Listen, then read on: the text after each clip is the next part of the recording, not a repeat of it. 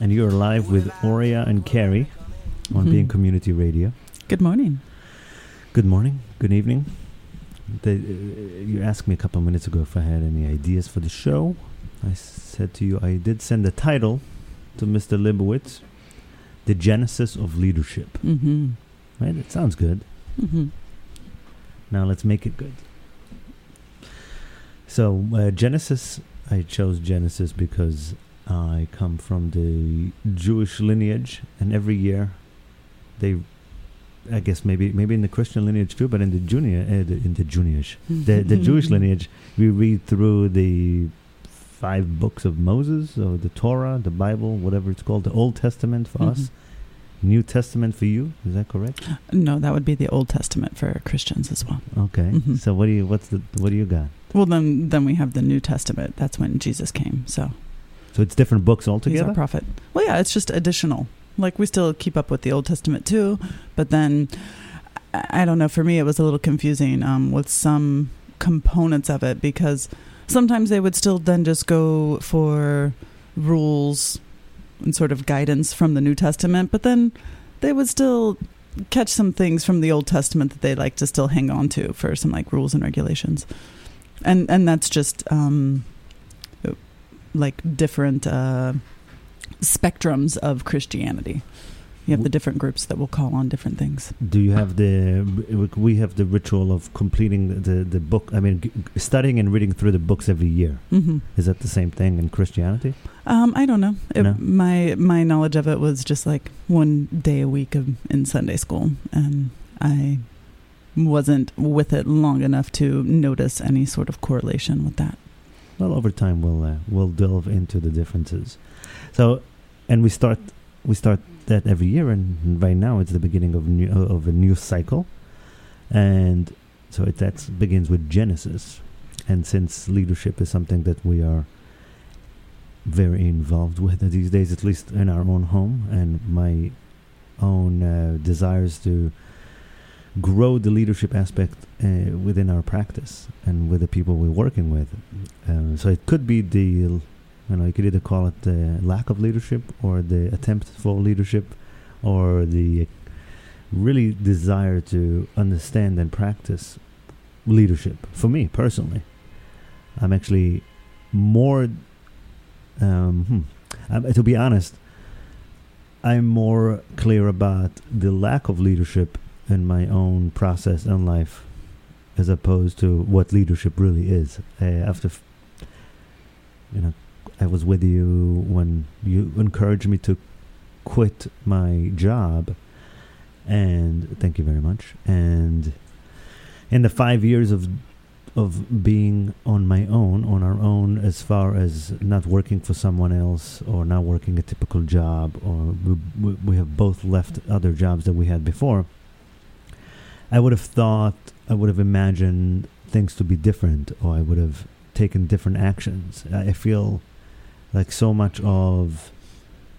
I used to, for lack of better words, criticize or have opinions about people and the healing arts or people who work on their own and say, okay, when I do it, I would do it differently. And I Mhm. find myself being and doing or have been doing and have been uh, basically behaving in the same ways that I would criticize others for in my own business. Hmm.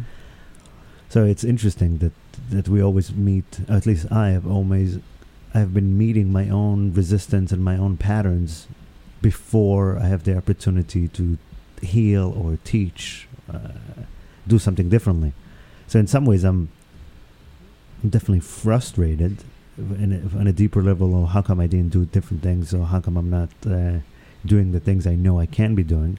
And at the same time, I also realize that it's difficult. It's difficult. It's challenging to do your own thing. It's challenging to lead. It's challenging uh, to get yourself out of your own funk. And I don't mean just on a daily basis, hmm just the collective cosmic funk. Well, and and I guess for me, what comes to mind and the the associations I have with leader or leadership, it is about someone or a group of people, whomever it is, but there there's something for me that's associated with the unknown component of it, the aspect of actually leading to a place that is unfamiliar.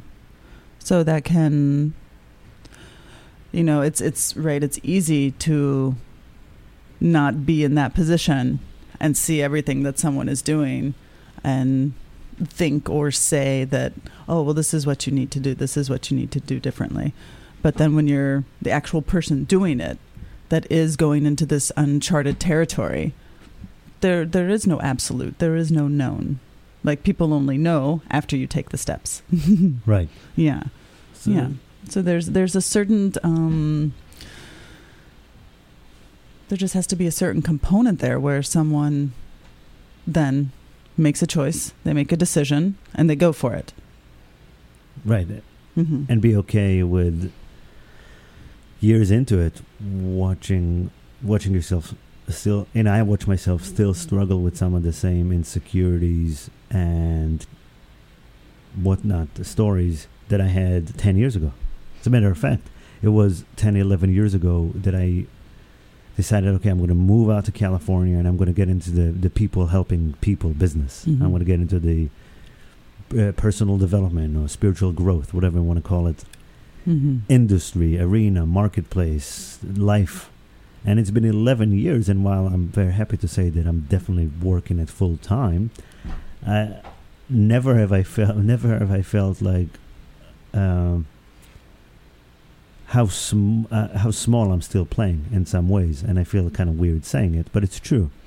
I can tell by the amount of uh, change that I'd like to affect, and I'd like to produce or inspire, and I, I feel like I'm at five, five you know, two to five percent at my capacity. I feel it in my system. hmm Now I also related back to my own energy level and self care practices and the dynamics of our relationship and just doing something for five years and realizing that for the most of the five years I was I can't say I was either I was either trying to be someone or I have been just managing and mitigating and really almost in some ways taking a lot of risk and in some ways not taking enough risks just Mhm. to I don't know, I guess that's very normal, right? Well, it does take courage to actually do something different, right? And it even when we become aware of some patterns or things that we want to change. Um, I mean, I guess I can only speak for myself. I still see it, and just because I don't know what else to do differently, and either something new hasn't come to me, or I'm afraid of stepping out of what I know to try something new, I'll I'll stay in something and I'll sort of see the same patterns that come up again until I actually do something different. But that's what it actually takes to do something different, not to do the same thing. We keep doing the same thing, and guess what? That pattern repeats itself. So sometimes it's a process of, of just becoming aware of it, and then sometimes it's also the process of actually taking a different step and not worrying if it's right or wrong or this is the best possible decision you know just to try something different. And And- that's for me a form of leadership like even just more of like direction being able to direct your own life and your own choices. Yeah, the thought I had today on my morning meditation walk, whatnot, is, and I've had that for for a little bit of a time now, but that whatever decisions I'm making, whatever I want to do, I better. That was like the thought. I better go for the highest fantasies I have, or dreams, or aspirations that I have for myself. I better really orient everything that I'm doing to that because it seems like that I can't get away from it. It seems like that every time I mitigate or navigate around or just say, okay, well, not yet, and this is I'm going to do this first, and then I'm going to do that. Mm. Uh, it, it really comes. I, I come back full circle into a place where I feel uh, unutilized or Mhm. underutilized. Mhm. For, well, I guess for me, there's a few things with there because, right, we can have these really lofty ideals and goals, and sometimes that's just not the place where we are. And in order for something to actually come into change, we got to start from where we actually are. We need to be present with what's actually going on, and then takes the steps from from that point. Um, now, if something is predominant and it keeps on showing up, it's very meaningful.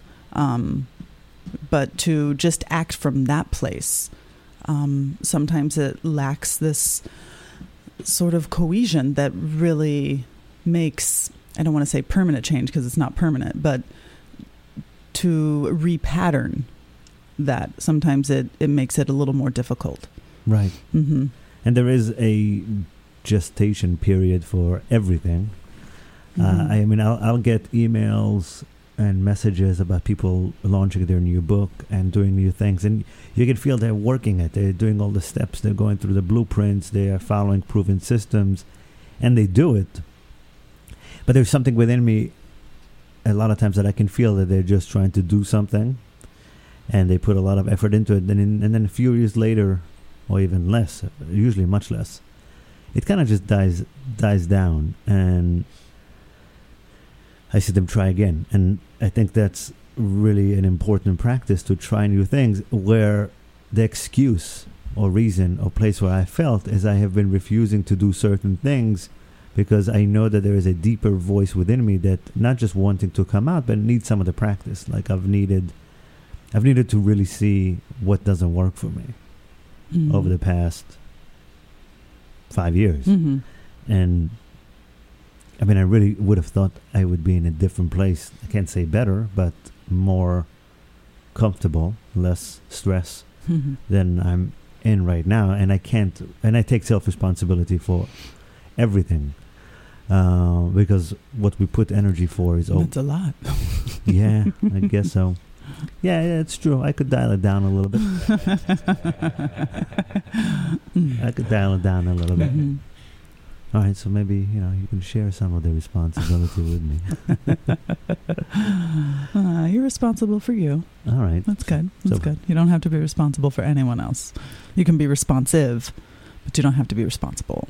right, Mm-hmm. right. Responsive is good. Mm-hmm. You know, really knowing myself, knowing knowing what it takes. And God, it really does come down to self care in such interesting ways. Like uh, this work, when we got into it, I think all work that has to do with evolution comes down to very specific, basic, know, not principles, but things, ideas, or more actions, which is presence and self love. The capacity, the ability to stay present with yourself, knowing what's going on, and then actually taking care of yourself. Having practices that enrich the state of presence, that enrich Mhm. the state, the ability to respond. Mm-hmm. Uh, so, you know, we can go into different ideas of what the genesis of leadership is, but some of them is presence, Those are the beginnings. Yeah. yeah, self love, self care. We'll be back in a minute. Mm-hmm.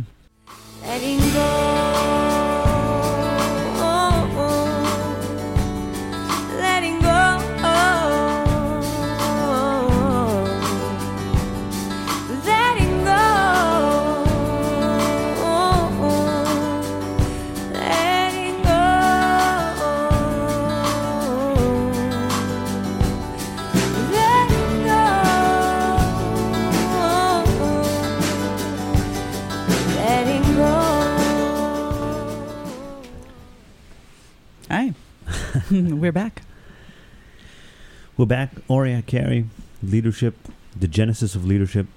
I so Genesis and uh, the Hebrew beginning of the Hebrew Bible is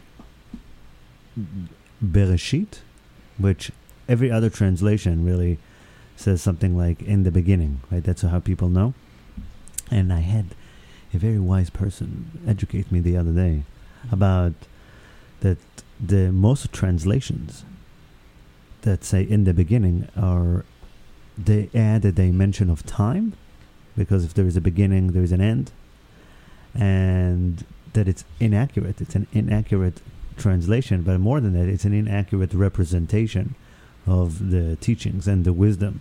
Because the moment you begin with in the beginning the moment you represent the dimension of time into it then uh, you're trapping people into a journey of right, wrong, beginning, end. There is a path, and you can stray off it, which really kind of represents most religion, where the word in Hebrew, bereshit, really has no has no uh, dimension of time.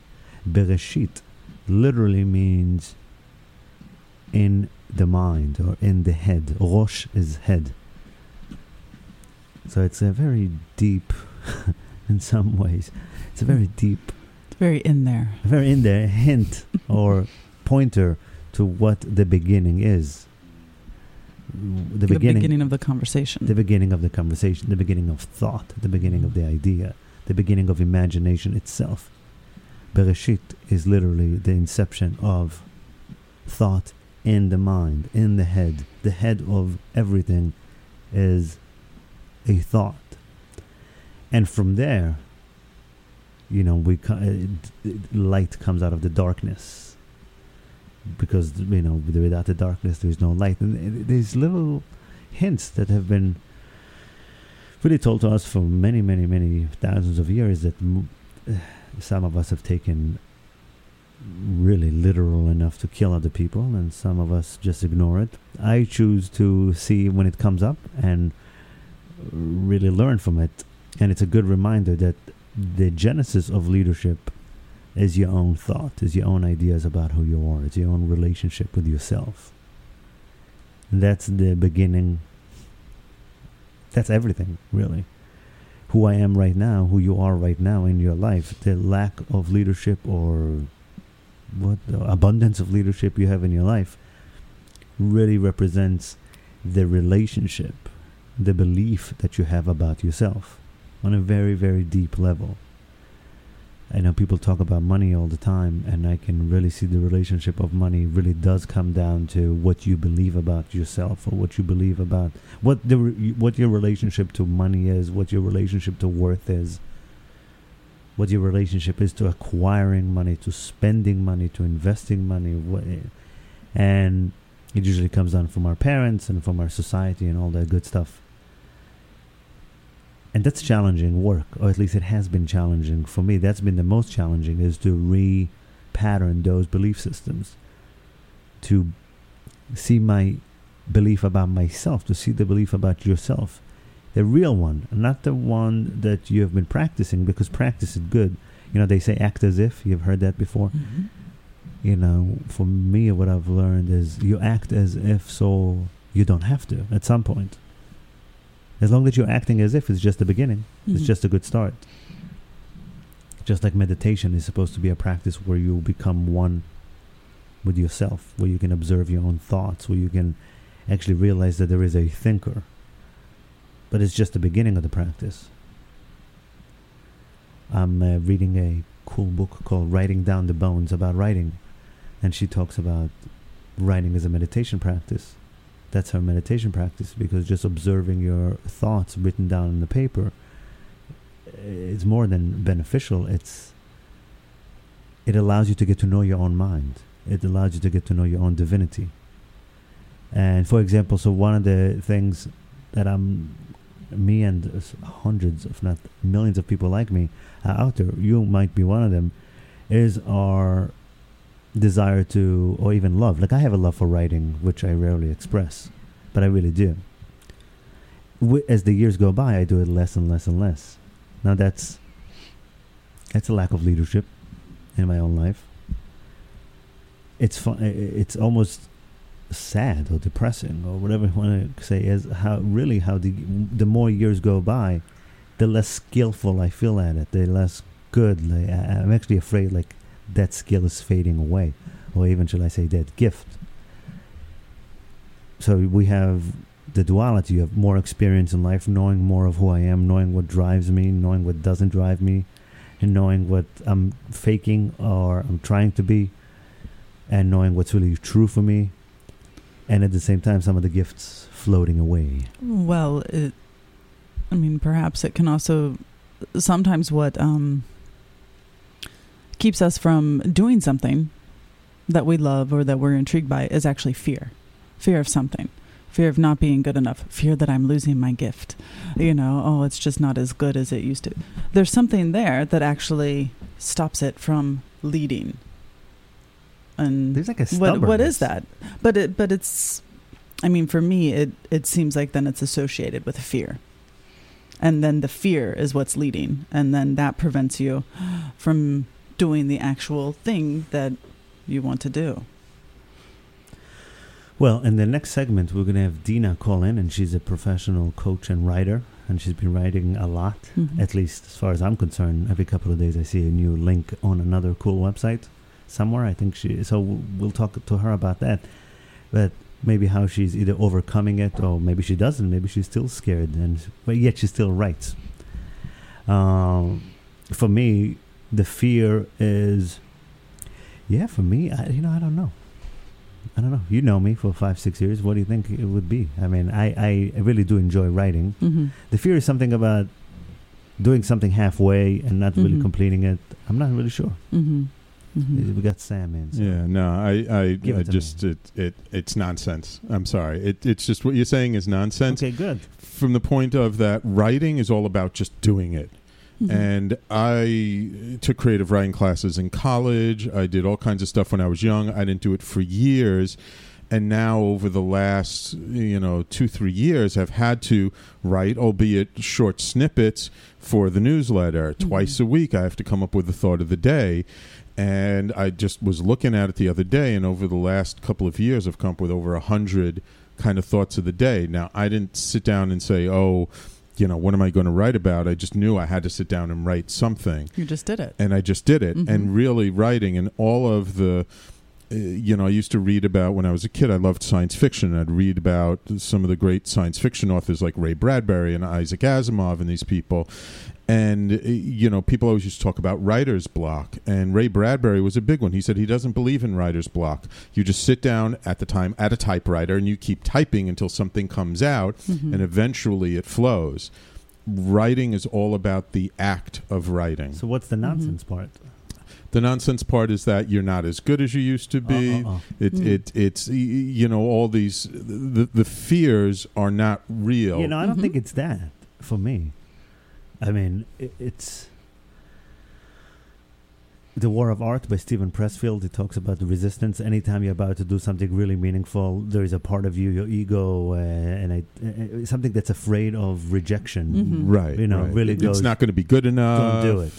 Mhm. And it's a vulnerability to put yourself out there, essentially. it's vulnerability to really claim how good I want it to be, or something. Mhm. There's a piece, but but it's real for me. Nonsense or Right. not, it's Right, really right. real for me. That's the Yeah, absolutely. It's can- real for you, I but put my alarm on every day, and uh, I'll st- like I'll fight it. right. But but you're the one who always says, "I'm only as good as I am." Well, that's then then it's really depressing. So I mean, but but really, the the the solution to that fear, that stuff that holds you back, is is write just to it. sit down and do it. To just give yourself whatever kind of framework that works for you. That just says once a week. I just connected to that, and when I said when I talked over you, the solution for it is to write about it, is to write the truth, and that isn't what I'm afraid of. Mm. I'm, Mm. I've always been struggling with that, with the fact that if you really knew who I am, you really knew my fears, my ups and downs, my neurotic uh, sense of self, the how much do I love you and how much of an idiot I think you are at the same time, that people would just get away from me or they would leave because they, they, they would take one of those thoughts and be like, no, but that's what they really, that's, that's who he is. Where I find myself, and that's a conversation I just had recently. I've, I the the duality of who I am is so intense, and I know that it's like that for everyone. So I say it, knowing that the the recognition of how thrilled I am at times to be alive, and how Mhm. terrified I am that I'm stuck in a strange loop, Mm. uh, is so real that exposing myself like I'll, sometimes I'll do it for a little bit I'll write something I'll post something and I'll feel that fear and I'm having a challenging time for 10 15 years now to do that consistently because I don't want to paint. I don't want to tell the truth, basically. It sounds, and I could be, it could be, I could be wrong, but it sounds like, right? There's a fear of pissing people off or turning people off, and and what the the thought leaders that I follow, Seth Godin, all these guys always say is, and you know, in your authenticity is where you find your real tribe. So the people who will get pissed off by the writings are not the real people that you're writing for anyway. And and the people who are drawn to it, those are the people that you're writing for. And I think you're right because that's what I'm faced with right now in the business. And when I mean the business, because I can see the ins and outs. I'm experiencing less flow or more flow, and I can connect it to the truth of who I am. And I can see that, for example, we have a session of leadership this uh, Mhm. This coming weekend. Now, in my, I can see that that represents or reflects who I am, because there's a part of me that doesn't want to invite anyone, Hmm. and I just want to see who wants to be involved. And then it's quite the opposite. There's a part of me that knows, no, this is the one session, actually, to reach out to people and say, hey, let's work together. right. So that fight or not fight, Dance. dance within me represents everything my financial life, my family life, my partnership uh, with you, Care Bear, and my partnership with the community. And yes, I am committed or recommitting or whatever it is to share my truths because I don't really have any other choice at this point. Right. Because if I keep going this way, mm, then I'll keep complaining. Bend and break these rules of mine. Almost giving up, cause I never saw an end in sight. All my life, been waiting for a chance to break free. When I was uh, seven or eight, I wrote a letter to my dad, and I was really my dad was in, uh, in America, South Africa. I'm not really sure where. I haven't seen him in quite some time, at least a couple of years. And I wrote him this letter, and I always remember. I always remember the the tone. Uh, I remember the opening. And it was very, very. It was descriptive about where I was sitting and my feelings. And I remember just describing uh, watching birds, sitting through the window and watching birds flying, and really wishing that I could fly as well. And my dad bought a plane ticket and came to visit me because of that letter. And it made a big impact. And who I am as a writer uh, really likes to reveal those ups and downs, those highs and lows of my emotions. And yes, quite frankly, I know that that's where people really do connect to me and my authenticity. And at the same time, it is it, it, it, it feels like sheer it feels like terror to expose it. And I'm 36 years old. There's people who support me. Everything in my life, uh, like you said, Sam, it's it, it it sounds like a nonsense, but it isn't for me. Right. Do we have Dina on? Hey, Dina. Hi, Oria. How are you? Good. You're backing up? so, I'd love your, we'd love for you to weigh in on this. Hi, Oria. How are you? Great. The terror of writing your truth, because I know you've been doing it. I have been doing it, and it's really scary. We get to be like those DJ hosts. They say, "Hey, make sure you turn off blah blah, the radio." Are you getting some feedback from me? Yeah. Okay, hold on one moment. It's the resistance. It's trying to separate us from our missions and vision. How about now, Oria? Yeah, we'll know later by the comments. So, what t- talk to us about the? T- I mean, is that terror real, or is it only mine? For me, the terror um, was real for a while.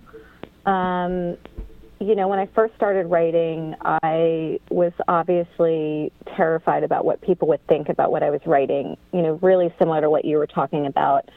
Um, and also, I work in the corporate world, so I was talking about a lot of things that were very personal to me um, that people didn't know about.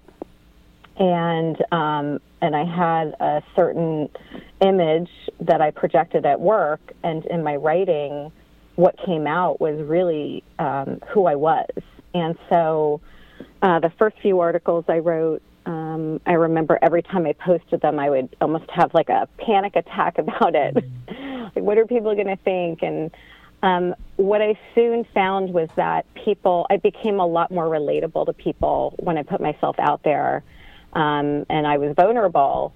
And um, I definitely, as time went on, the fear became less and less because so many people were impacted by um, my authenticity um, and my rawness in my writing. Um, and I realized, you know, like every time I wanted to write about something that I was, uh, you know, a little bit skeptical about because I thought there were these handful of people that were going to react to it. Um, I always thought to myself, but what about the hundreds of people that might actually heal from what I have to write or what I have to say? Or what about the hundreds of people that need to hear this one message um, about a personal experience that I'd been through? And um, it wasn't long, like after a few articles, I started to get um, a ton of emails from people I didn't even know saying that um, something that I wrote just completely changed or shifted something inside of them. And um, and then after that, honestly, Ori, I just started to. Uh, I really let go of the fear. It, it's it's not about being a good writer. Um, it's really about having a message, and I think we all have a message. You know, we all have something, some kind of experience in our life that um, is really important to share with other people and writing really gives us a platform uh, to get it out there to thousands of people uh, that need to hear it. So I've noticed that people aren't so concerned about how great a writer I am as opposed to, you know, how real a writer I am. And so that's why I'm always encouraging people come to me and say, you really inspire me. I really want to write. I always say, just do it. you know, absolutely just do it. They're, the only thing that stops people is really just fear of what other people are going to think of them. You, you said it's not about how good of a writer you are, it's about your message. I want to ask you, because that seems, if people always look for their message, uh, how about it's not for you? It sounds like it's not uh, that it's about how real you are, and then the message comes through. Would that be accurate? Or or do you or do you have or do you have like a background message always happening and that's why you're able to be real? Um, I think that I always start from the place of um, something happens that really touches me or moves me, or something happens where I've had uh, a personal transformation shift. And I really, when I decide to write about something, it's because it's really calling to me, like, I, or, or I'm talking to people and I'm seeing the same themes come up over and over again. Like right now, the biggest thing I see and I keep hearing is just everyone struggling with the I'm not enough story and the self love story. And I think we've all been through it. And so when I hear it repeatedly over and over, uh, I feel very called.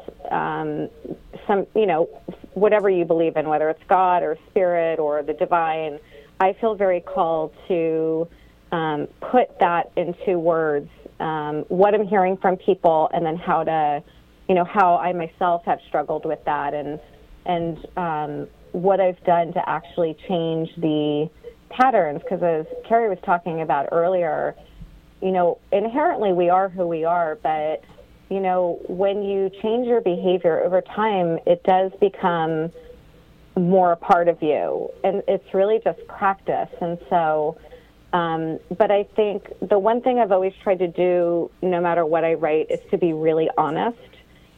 And I'm going to be honest, that's really hard sometimes. Like when you're putting yourself out there and all these people you know are going to read it, mm-hmm. there's a tendency to want to paint this a better picture of yourself. like I'm doing way better than I actually am. Um, but what I've learned to do is to actually not do that because it makes people feel better to know that I also struggle or that we all struggle. You know, that's what we all actually.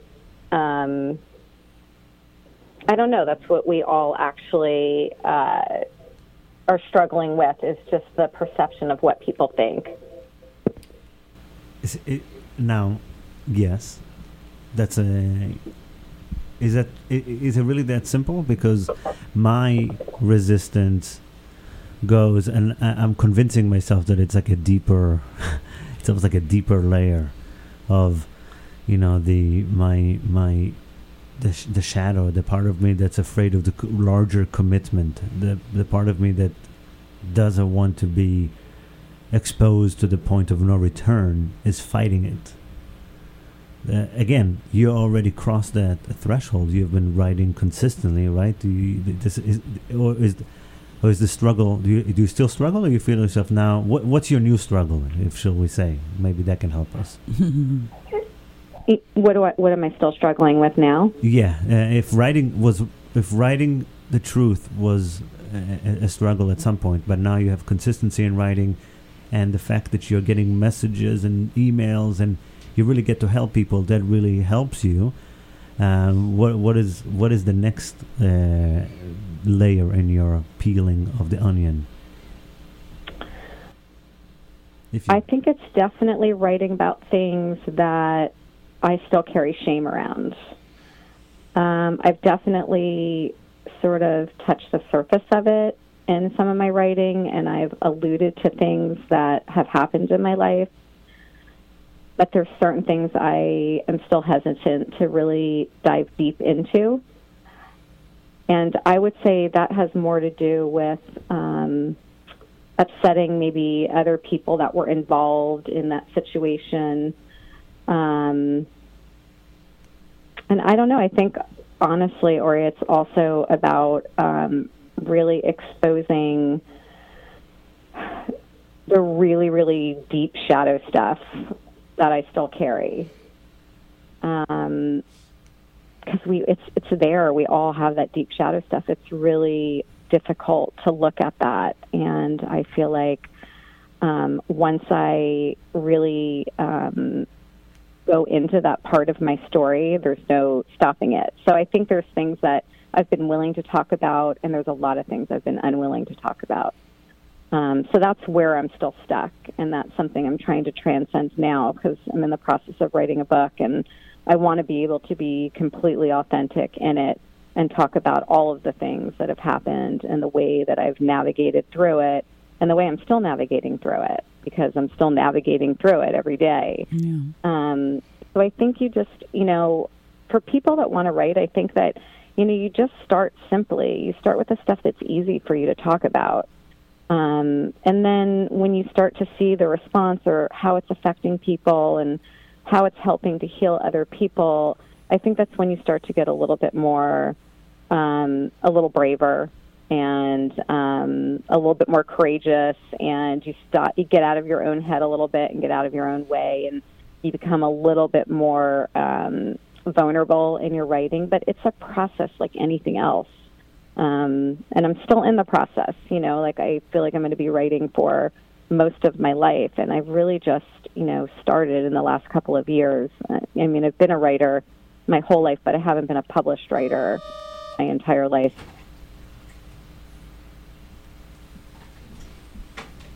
So it, it seems then that when when sharing something really authentic, because there are these different layers and levels, that there's still always, like with a good writer, there's always going to be a certain uh, feeling of rawness and vulnerability because you are sharing something that is uh, that is your truth and something that is authentic. And then especially when exploring these deeper levels of consciousness and awareness we we do come into more of the fertilizer and the shit that makes the roses grow right? So it, it seems like um, it's just a a place of of getting comfortable with that sort of exposure Yeah, I agree. I mean, it's definitely not easy for Mm-hmm. anybody, especially um, not myself. But um, I think if people could really keep in mind that everybody's going through something and everybody's got shadows and everybody's got things that they don't want to talk about, I think it would be a little bit easier for people to write about the things that um, they're still scared of. And I know for me, like there's certain writers that I absolutely love and adore because they're so raw and they just talk about everything and anything. And typically, when I'm reading their work, I'm like, "Yeah, me too, me too." you know, I get excited. Like I don't feel so alone, and so it really inspires me to um, to really share some of the shadow stuff that uh, I struggle with. And I have to say, like, those are the pieces and those are the articles that I get um, the most response from. I hear from the most people. Sometimes the greatest compliment I can get was like, wow, um, you really went there, you know. And sometimes people, I don't know how to take that. Sometimes I get like, was it too much? But then I know when I've hit a nerve with somebody that I actually uh, push past the barrier that I have in my writing. Like when it makes people uncomfortable, sometimes is when it needs to be said. You know, we can't sugarcoat everything for people, including myself. You know, like I can't sugarcoat a lot of the things that I've been through or I've done or the mistakes I've made. It's just better to um, put it out there and, you know, be okay with what people think because we're all different and everybody's going to have an opinion. Um, and it's not going to be the same as yours. So if you put yourself out there publicly, you just have to go in with the expectation that not everybody's going to agree with, you know, what you have to say and they may form opinions about who you are as a person and that you have to be okay with that Yeah. Sounds like it's a true leadership there. We'll come back in a minute.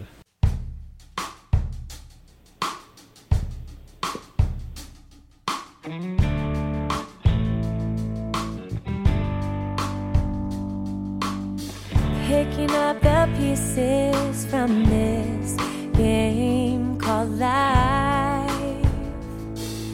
Not every piece has a box that fits just right. All my life, been waiting. Dina, have you seen a, an increase in the way, I mean, an increase in effectiveness and uh, courage, should we say, in the way you are dealing with your coaching clients due to your writing? Like, d- does it, do you feel like you have to explain less or even teach less because of all of the work you've been doing, just writing it out? definitely um, my my struggle now and the thing that i'm dealing with and am writing about is um, really setting boundaries because um, I am, you know, I do currently work in the corporate world still, and so I'm having to find the balance between taking clients um, and taking care of my kids and writing. And I'm constantly fighting against what should I do? What's the most important thing? Because it's all so important to me.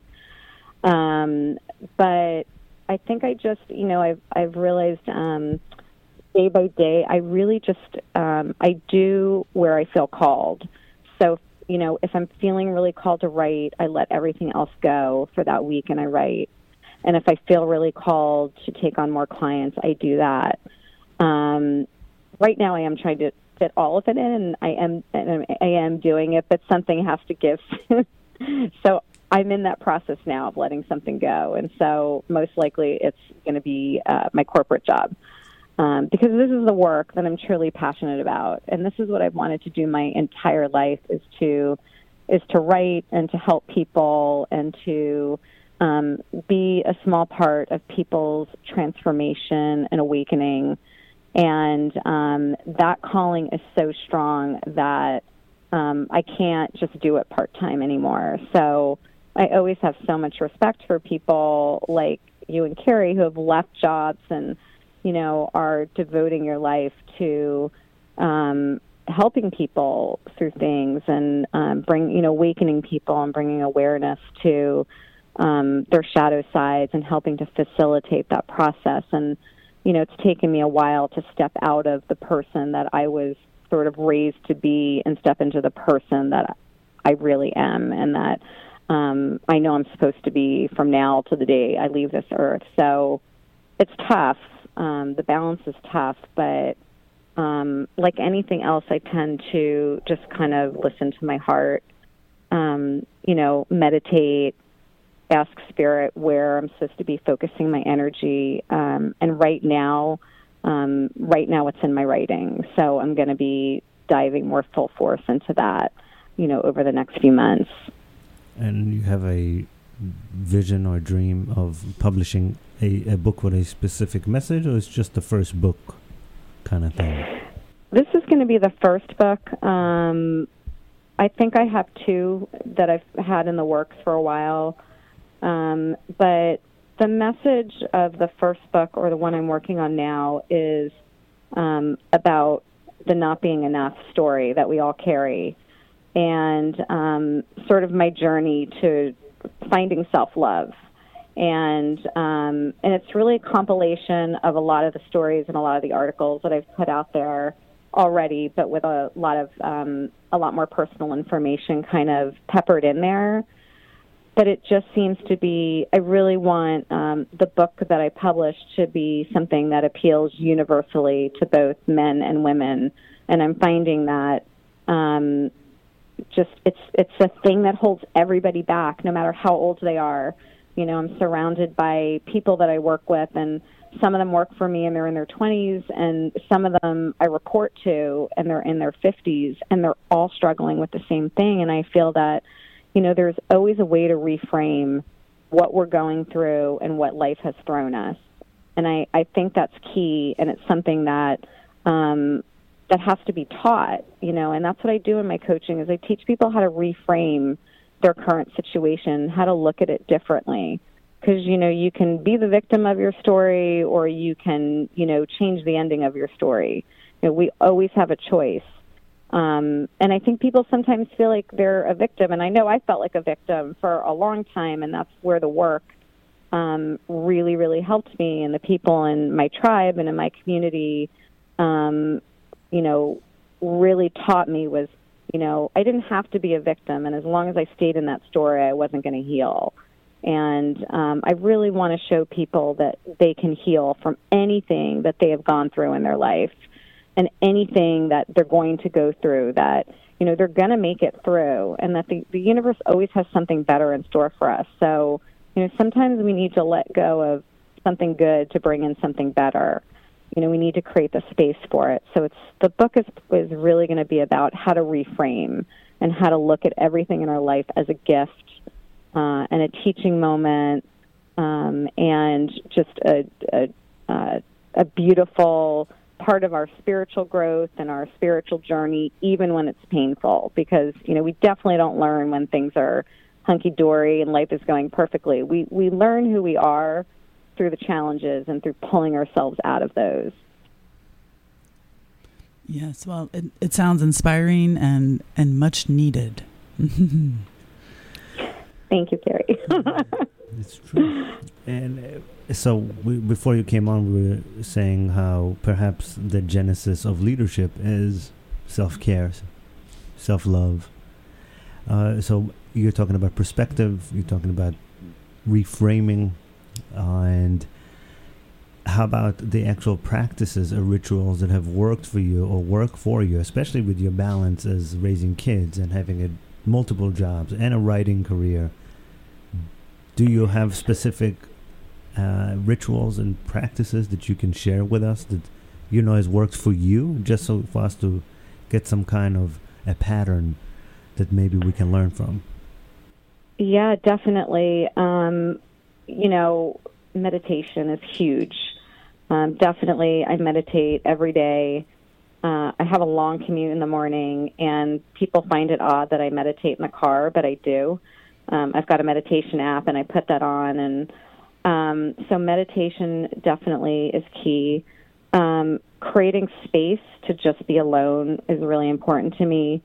Um, I think that when we're constantly giving to other people um, and we don't take the time to actually uh, be by ourselves to sort of recharge, we really have nothing to give. So Um, for me, I just need to schedule in um, some time when I'm just by myself. Um, being in nature is huge for me. Um, going for a walk, uh, going for a hike, um, just being physically active. Um, it makes me feel good about myself, and you know, it keeps my energy level up, and so that has been really big for me. Um, and setting boundaries, which is something I'm still struggling with, um, and it's it's learning to say no to people, and it's learning. Um, I'm learning how to protect my time a little bit better. I'm learning how I'm learning that I don't always have to be there for every single person that needs me. And that part is hard, especially when you're in this work and um, we want to be there for people we want to help them. But sometimes we have to allow people to help themselves. And so that's something that I'm still practicing and I'm still learning how to do is to really set boundaries with people who are sucking my energy um, and just and, and my time. And um, so I would say those are the real the, the big things that I've learned to do for myself, and I try to do it on a daily and weekly basis so that you know, I have the energy to to do all the other things I want to do, and definitely time with my kids, like just total downtime where we're not doing anything and we're just snuggling in my bed and you know hanging out on the couch watching a movie. It's just there's nothing that recharges me more than just like laying with my children, which I'm sure you know because your son's adorable. but just that special time with, you know, the kids is really what um, makes me want to make the world a better place. That's beautiful. So medit- time for yourself, time with nature, movement, and obviously time with uh, love. So a lot, a lot of, a lot of time where you kind of take yourself out of the, of the perceived race or things to accomplish, and just be with yourself, reorient yourself back to the flow of life. Uh, t- I'm just curious. So you listen, you're driving in the car and you're listening to meditation, and you find yourself like just having like just zoning out and having no thoughts and that really works for you? Um, I don't. The way that I meditate is maybe a little bit different. Um, that's good. That's that's. I I'm listen. asking. Okay. I listen to messages that I'm getting from spirit or from the divine. Um, sometimes I just ask the question, "What do I need to know today?" Um, or I might be, you know, oftentimes like we wake up and we've got something on our mind that you know is driving us crazy. And so often i ask for guidance on how to handle it or how to process it. And i listen. Um, and i you know over the past few years i have really um, i've become very very tuned in to the other side and to the divine. And so i have seen those messages manifest into reality. So i know that i can trust them um, I think a lot of times people think they hear a voice in their head and they think, "Oh, I'm just talking to myself," and you know, this is bullshit. And it, it, I, I tell people it really is a message from your guides and your angels trying to help you, and you have to trust you. You have to trust it, and you have to trust yourself. Um, Yeah. We're all deeply, deeply intuitive, and really the only way to get those messages, because people ask me this question all the time that I work with. Well, how do I tap into my intuition? How do I get messages from my guides? And how can you hear You them? just gotta And so you have to get quiet. Mhm. how do You people? have to how do people? just get silent. I'm getting the. Uh, I'm getting the. We have to go off there. How do people find you, Dina? Let's just finish. with Um, that. they they can find me on my website. It's uh, dinastrada.com. Can you spell it out for um, us? and all of my you know all of all of my articles are on there all of my published work my blog uh, my coaching services everything is everything is on my So website one more time. What is it? it's www Mhm. d i n a s t r a d a dot com Thank Yay. you. Thank you so much.